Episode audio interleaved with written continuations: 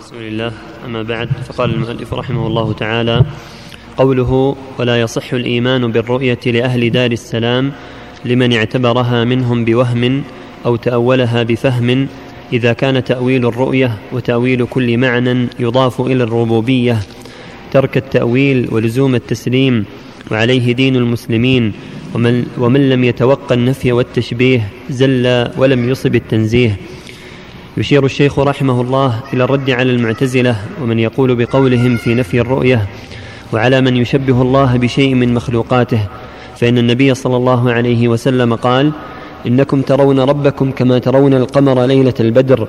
الحديث أدخل كافة تشبيه على ما المصدرية الموصولة بترون التي تنحل إلى المصدر الذي هو الرؤية، فيكون التشبيه في الرؤية لا في المرئي، وهذا بين واضح في أن المراد إثبات الرؤية وتحقيقها ودفع الاحتمالات عنها.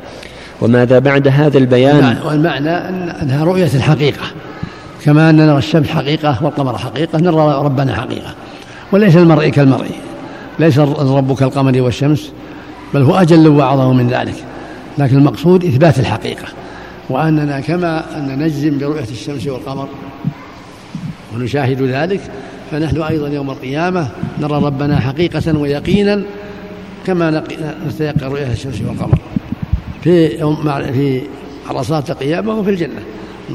نعم. وماذا بعد هذا البيان وهذا الإيضاح؟ فإذا سلط التأويل على مثل هذا النص كيف يستدل بنص من النصوص؟ وهل يحتمل هذا النص أن يكون معناه إنكم تعلمون ربكم كما تعلمون القمر ليلة البدر؟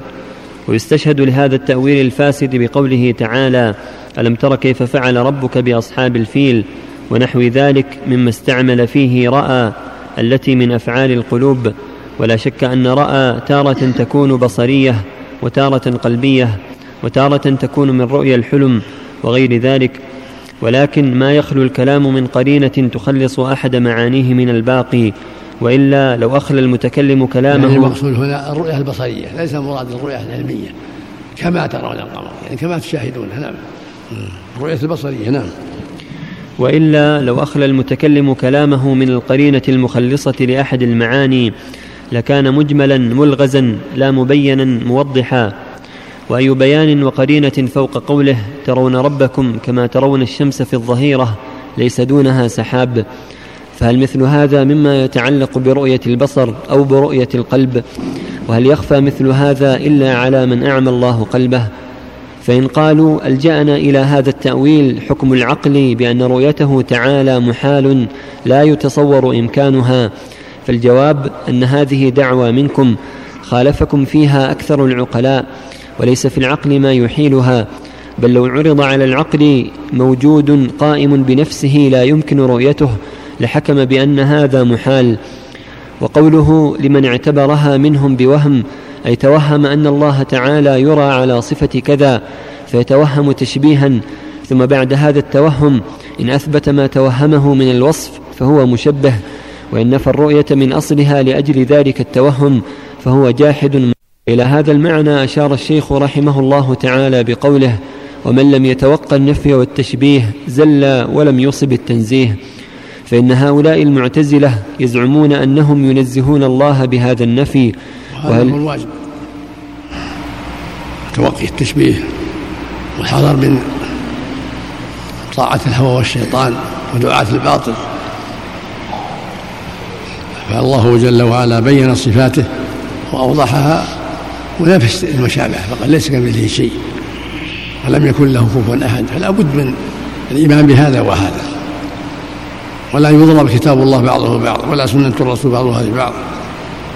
ولهذا يقول رحمه الله: ومن لم يتوقع التشبيه زل ولم يصب التنزيه. لا بد من كون الإنسان يتوقع التأويل والتشبيه ويحذر مشابهة أعداء الله والميل إليه في تأويلهم وباطلهم. نعم. فإن هؤلاء المعتزلة يزعمون أنهم ينزهون الله بهذا النفي. وهل يكون التنزيه بنفي صفة الكمال؟ فإن نفي الرؤية ليس بصفة كمال، إذ المعدوم لا يرى، وإنما الكمال في إثبات الرؤية ونفي إدراك الرائي له إدراك إحاطة، كما في العلم، فإن نفي العلم به ليس بكمال، وإنما الكمال في إثبات العلم ونفي الإحاطة به علما، فهو سبحانه لا يحاط به رؤية كما لا يحاط به علما. وقوله أو تأولها بفهم، أي ادعى أنه فهم لها تأويلا يخالف ظاهرها وما يفهمه كل عربي من معناها، فإنه قد صار اصطلاح, اصطلاح المتأخرين في معنى التأويل أنه صرف اللفظ عن ظاهره، وبهذا تسلط المحرفون على النصوص وقالوا نحن نؤول ما يخالف قولنا، فسموا التحريف تأويلا تزيينا له وزخرفة ليقبل، وقد ذم الله الذين زخرفوا الباطل، قال تعالى وكذلك جعلنا لكل نبي, لكل نبي عدوا شياطين الإنس والجن يوحي بعضهم إلى بعض زخرف القول غرورا. والعبرة للمعاني لا للألفاظ، فكم من باطل قد أقيم عليه دليل مزخرف عورض به دليل الحق. وكلامه هنا نظير قوله فيما تقدم لا ندخل في ذلك متأولين بآرائنا ولا متوهمين بأهوائنا. ثم أكد هذا المعنى بقوله إذ كان تأويل الرؤية وتأويل كل معنى يضاف إلى الربوبية ترك التأويل ولزوم التسليم، وعليه دين المسلمين. ومراده ترك التأويل الذي يسمونه تأويلا وهو تحريف، ولكن الشيخ رحمه الله تعالى تأدب وجادل بالتي هي أحسن، كما أمر الله تعالى بقوله وجادلهم بالتي هي أحسن. وليس مراده ترك كل ما يسمى تأويلا، ولا ترك شيء من الظواهر لبعض الناس لدليل راجح من الكتاب والسنة، وإنما مراده ترك التأويلات الفاسدة المبتدعة المخالفة لمذهب السلف التي يدل الكتاب والسنة على فسادها، وترك القول على الله بلا علم. فمن التأويلات الفاسدة تأويل أدلة الرؤية وأدلة العلو، وأنه لم يكلم موسى تكليما ولم يتخذ إبراهيم خليلا. ثم قد صار لفظ التأويل مستعملا في غير معناه الأصلي، فالتأويل في كتاب الله وسنة رسوله صلى الله عليه وسلم هو الحقيقة التي يؤول إليها الكلام، فتأويل الخبر هو عين المخبر به، وتأويل الأمر نفس الفعل المأمور به، كما قالت عائشة رضي الله عنها كان رسول الله صلى الله عليه وسلم يقول في ركوعه سبحانك اللهم ربنا وبحمدك اللهم اغفر لي، يتأول القرآن. وقال تعالى يعني يعمل به، يتأول يعمل به، تأويل الخبر تصديقه، تأويل الأوامر والنواهي امتثالها. ولهذا قال عائشة رضي الله عنها لما نزل قوله تعالى إذا جاء نصر الله والفتح ورأيت الناس يدخلون في دين الله أفواجا فسبح بحمد ربك واستغفره إنه كان توابا، كان إذا قام أو قعد يقول سبحانك اللهم وبحمدك اللهم اغفر لي، يتأول القرآن يعني يعمل به. في الأوضاع يكثر أن يقول سبحانك اللهم اغفر لي، يتأول القرآن. وقال تعالى هل ينظرون إلا تأويله يوم يأتي تأويله يقول الذين نسوه من قبل قد جاءت رسل ربنا بالحق. ومنه تأويل الرؤيا وتأويل العمل، كقوله هذا تأويل رؤياي من قبل، وقوله ويعلمك من تأويل الأحاديث، وقوله ذلك خير وأحسن تأويلا، وقوله سأنبئك بتأويل ما لم تستطع عليه صبرا، إلى قوله ذلك تأويل ما لم تستطع عليه صبرا. فمن ينكر وقوع مثل, مثل هذا التأويل والعلم بما تعلق بالأمر والنهي منه. وأما ما كان خبرا كالإخبار عن الله واليوم الآخر وأما ما كان خبرا كالإخبار عن الله واليوم الآخر فهذا قد لا يعلم تأويله الذي هو حقيقته، إذ كانت لا تعلم بمجرد الإخبار، فإن المخبر إن لم يكن قد تصور المخبر به. هذا هو الصواب، تأويل الخبر تصديقه. الرحمن العرش استوى تصديقه أنه هو فوق العرش استوى، وجاء ربكم صفا تأويله بأنه يجيء يوم القيامة. سميع بصير تأويله بأنه يرى ويبصر ويسمع أقوال عباده، فتأويل الخبر تصديقه، وتأويل الأوامر امتثالها، وتأويل النواهي تركها. فإن المخبر إن لم يكن قد تصور المخبر به أو ما يعرفه قبل ذلك لم يعرف حقيقته، التي هي تأويله بمجرد الإخبار، وهذا هو التأويل الذي لا يعلمه إلا الله، لكن لا يلزم من نفي العلم بالتأويل نفي العلم بالمعنى الذي قصد المخاطب إفهام المخاطب إياه. فما في القرآن آية إلا وقد أمر الله بتدبرها، وما أنزل آية إلا وهو يحب أن يعلم ما عنا بها، وإن كان من تأويله ما لا يعلمه إلا الله. فهذا معنى التأويل في الكتاب والسنة وكلام السلف، وسواء كان هذا التأويل موافقا للظاهر أو مخالفا له. والتأويل في كلام كثير من المفسرين كابن جرير ونحوه يريدون به تفسير الكلام وبيان معناه، سواء وافق ظاهره أو خالف، وهذا اصطلاح معروف. وهذا التأويل كالتفسير يحمد حقه ويرد باطله. وقوله تعالى وما يعلم تأويله إلا الله والراسخون في العلم، الآية فيها قراءتان، قراءة من يقف على قوله إلا الله، وقراءة من لا يقف عندها، وكلتا القراءتين حق. ويراد بالأولى المتشابه في نفسه الذي استأثر الله بعلم تأويله، ويراد بالثانية المتشابه الإضافي الذي يعرف الراسخون تفسيره وهو تأويله.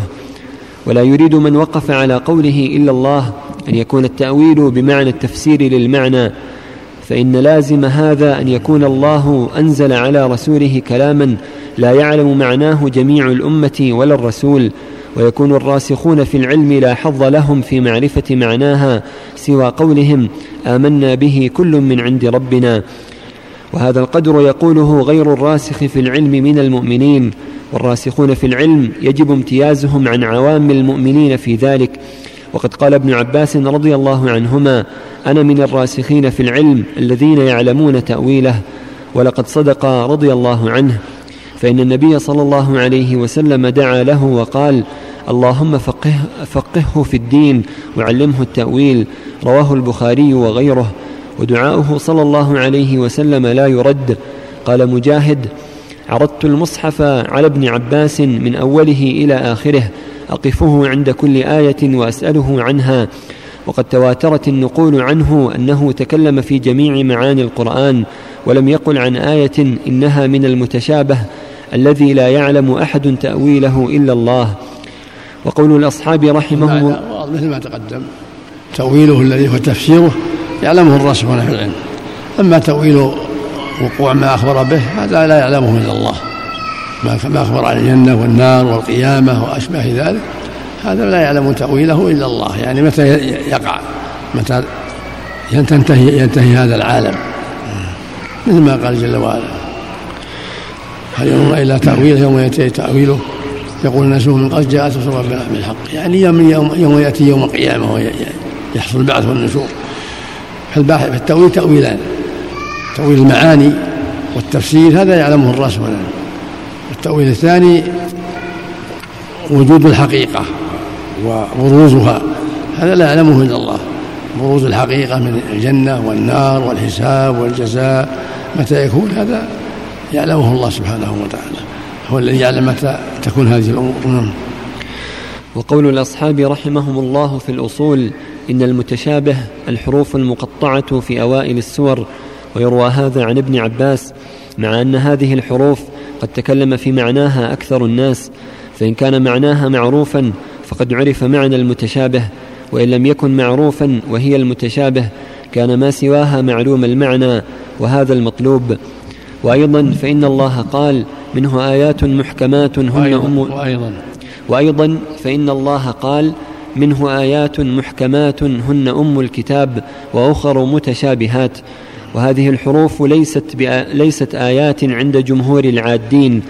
والتأويل في كلام المتأخرين من الفقهاء والمتكلمين هو صرف اللفظ عن الاحتمال الراجح إلى الاحتمال المرجوح لدلالة توجب ذلك، وهذا هو التأويل الذي يتنازع الناس فيه في كثير من الأمور الخبرية والطلبية. فالتأويل الصحيح منه الذي يوافق ما دلت عليه نصوص الكتاب والسنة، وما خالف ذلك فهو التأويل الفاسد، وهذا مبسوط في موضعه. وذكر في التبصرة أن نصير بن يحيى البلخي روى عن عمر بن إسماعيل بن حماد بن أبي حنيفة عن محمد بن الحسن رحمهم الله أنه سئل عن الآيات والأخبار التي فيها من صفات الله تعالى ما يؤدي ظاهره إلى عن محمد بن الحسن. نعم. عن محمد بن الحسن رحمهم الله أنه سئل عن الآيات والأخبار التي فيها من صفات الله تعالى ما يؤدي ظاهره إلى التشبيه، فقال: نمرها كما جاءت ونؤمن بها ولا نقول كيف وكيف. هذا هو الحق، كلها تمر على وجه لا يقبل الله ولا يقال كيف وكيف، لا في الاستواء ولا في العلم ولا في الرضا ولا في الغضب ولا في غير ذلك، مثل ما قال مالك رحمه الله وغيره: الاستواء معلوم والكيف مجهول والإيمان واجب والسؤال عن ذلك بدعة. فما أتشابه أتشابه المؤمن وأشكل عليه رد علمه إلى الله جل وعلا، وما وضحه والله بينه رسوله وجب الأخذ به. فالله بيّن لنا أنه سبحانه فوق العرش، وأنه الحكيم وأنه العليم وأنه الرحمن وأنه الرحيم وأنه العزيز، علينا أن نصدق بذلك ونؤمن بذلك وأنه حق، ولا نكيف صفات ربنا ولا قولها مثل كذا أو مثل كذا أو كيفيتها كذا، لأنه يقول سبحانه: ليس كمثله شيء وهو السميع البصير، ويقول: ما يعلم تأويله إلا الله. نعم. ويجب أن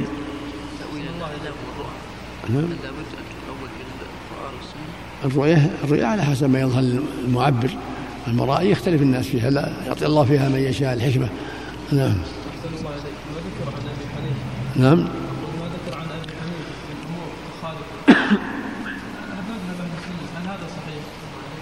يعني أشياء الله يعفو عنه في, في الإرجاء معروفة عنه رحمه الله، ممن تقيد عليه فيه يقال أنه من مرجئات الفقهاء. نعم، الله المستعان. نعم.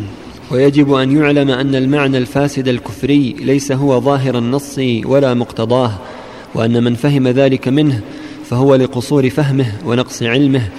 وإذا كان قد قيل في قول بعض الناس: وكم من عائب قولا صحيحا وآفته من الفهم السقيم، وقيل: علي نحت القوافي من أماكنها وما علي إذا لم تفهم البقر، فكيف يقال في قول الله الذي هو أصدق الكلام وأحسن الحديث وهو الكتاب الذي أحكمت آياته ثم فصلت من لدن حكيم خبير؟ إن حقيقة قولهم إن ظاهر القرآن والحديث هو الكفر والضلال، وإنه ليس فيه بيان، هذا من جهلهم وضلالهم. فإن الله جل وعلا بيّن صفاته ونفى المماثلة والمشابهة، فلا شيء إشكال ولا شبهة، هو الحق في كل ما أخبر به، وهو سبحانه أزال الشبهة التي قد يتوهمها سفهاء العقول في قوله: ليس كمثله شيء وهو السميع البصير، فلا تضربوا لله الأمثال هل تعلموا له سميا ولم يكن له كفوا أحد. أزال ما قد يقع في النفوس من التشبيه والتمثيل. نعم.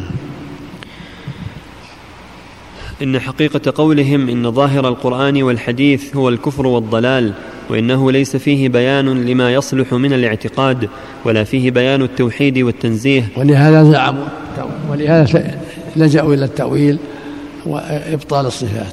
فإن حقيقة التأويل معناه إنكار الصفات، وأنه لا حقيقة لها ولا معنى لها، ومعنى ذلك إنكار وجود الرب جل وعلا.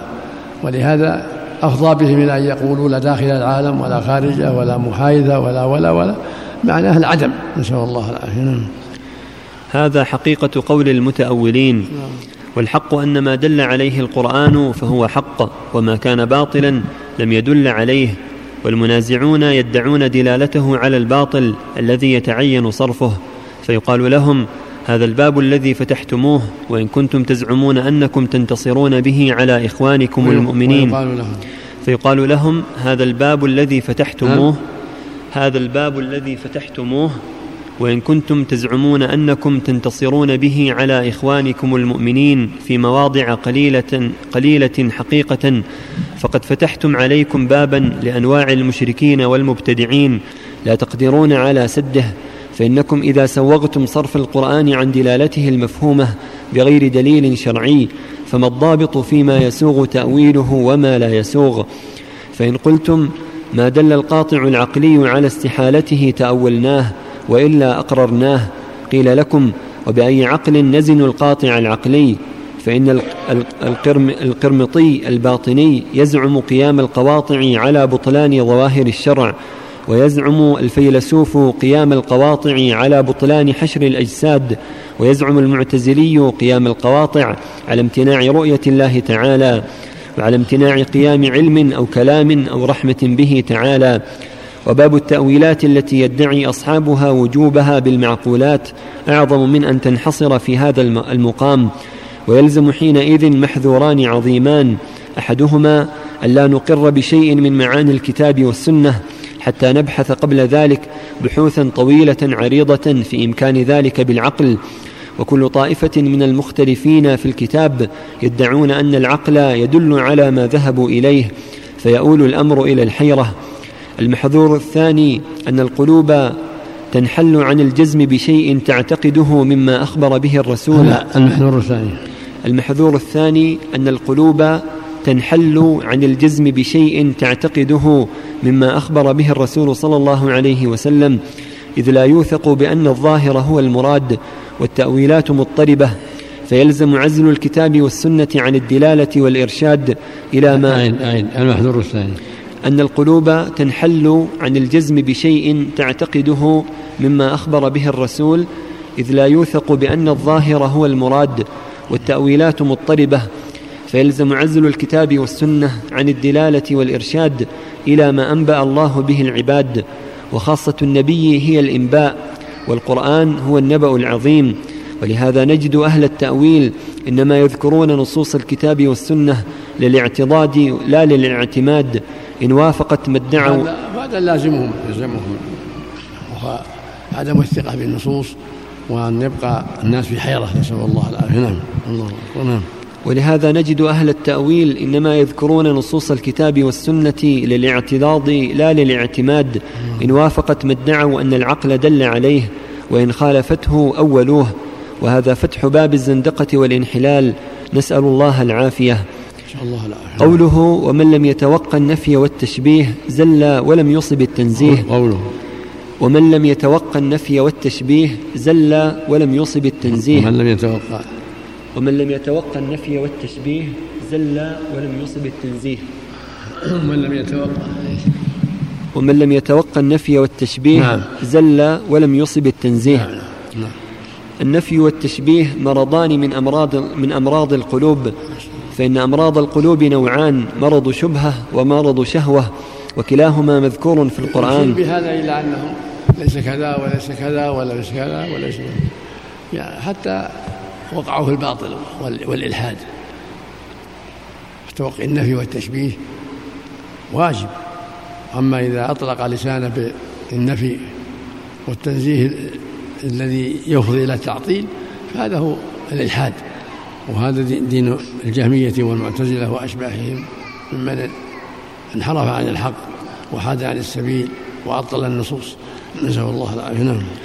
فإن أمراض القلوب نوعان: مرض شبهة ومرض شهوة، وكلاهما مذكور في القرآن. قال تعالى: فلا تخضعن بالقول فيطمع الذي في قلبه مرض، فهذا مرض الشهوة. وقال تعالى: في قلوبهم مرض فزادهم الله مرضا. وقال تعالى: وأما الذين في قلوبهم مرض فزادتهم رجسا إلى رجسهم، فهذا مرض الشبهة، وهو أردأ من مرض الشهوة، إذ مرض الشهوة يرجى له الشفاء بقضاء الشهوة، ومرض الشبهة لا شفاء له إن لم يتداركه الله برحمته. والشبهة التي في مسألة الصفات نفيها وتشبيهها، وشبهة النفي أردأ من شبهة التشبيه، فإن شبهة النفي رد وتكذيب لما جاء به الرسول صلى الله عليه وسلم، وشبهة التشبيه غلو ومجاوزة للحد فيما جاء به الرسول صلى الله عليه وسلم. وتشبيه الله بخلق وتشبيه الله بخلقه كفر، فإن الله تعالى يقول: ليس كمثله شيء. ونفي الصفات كفر، فإن الله تعالى يقول: وهو السميع البصير. وهذا أحد نوعي التشبيه، فإن التشبيه نوعان: تشبيه الخالق بالمخلوق، وهذا الذي يتعب أهل الكلام في رده وإبطاله، وأهله في الناس أقل من النوع الثاني الذين هم أهل تشبيه المخلوق بالخالق، كعباد المسيح وعزير والشمس والقمر والأصنام والملائكة والنار والماء والعجل والقبور والجن وغير ذلك. وهؤلاء هم الذين أرسلت إليهم الرسل يدعونهم إلى عبادة الله وحده لا شريك له. الله المستعان. الأذان يا شيخ. لا بأس.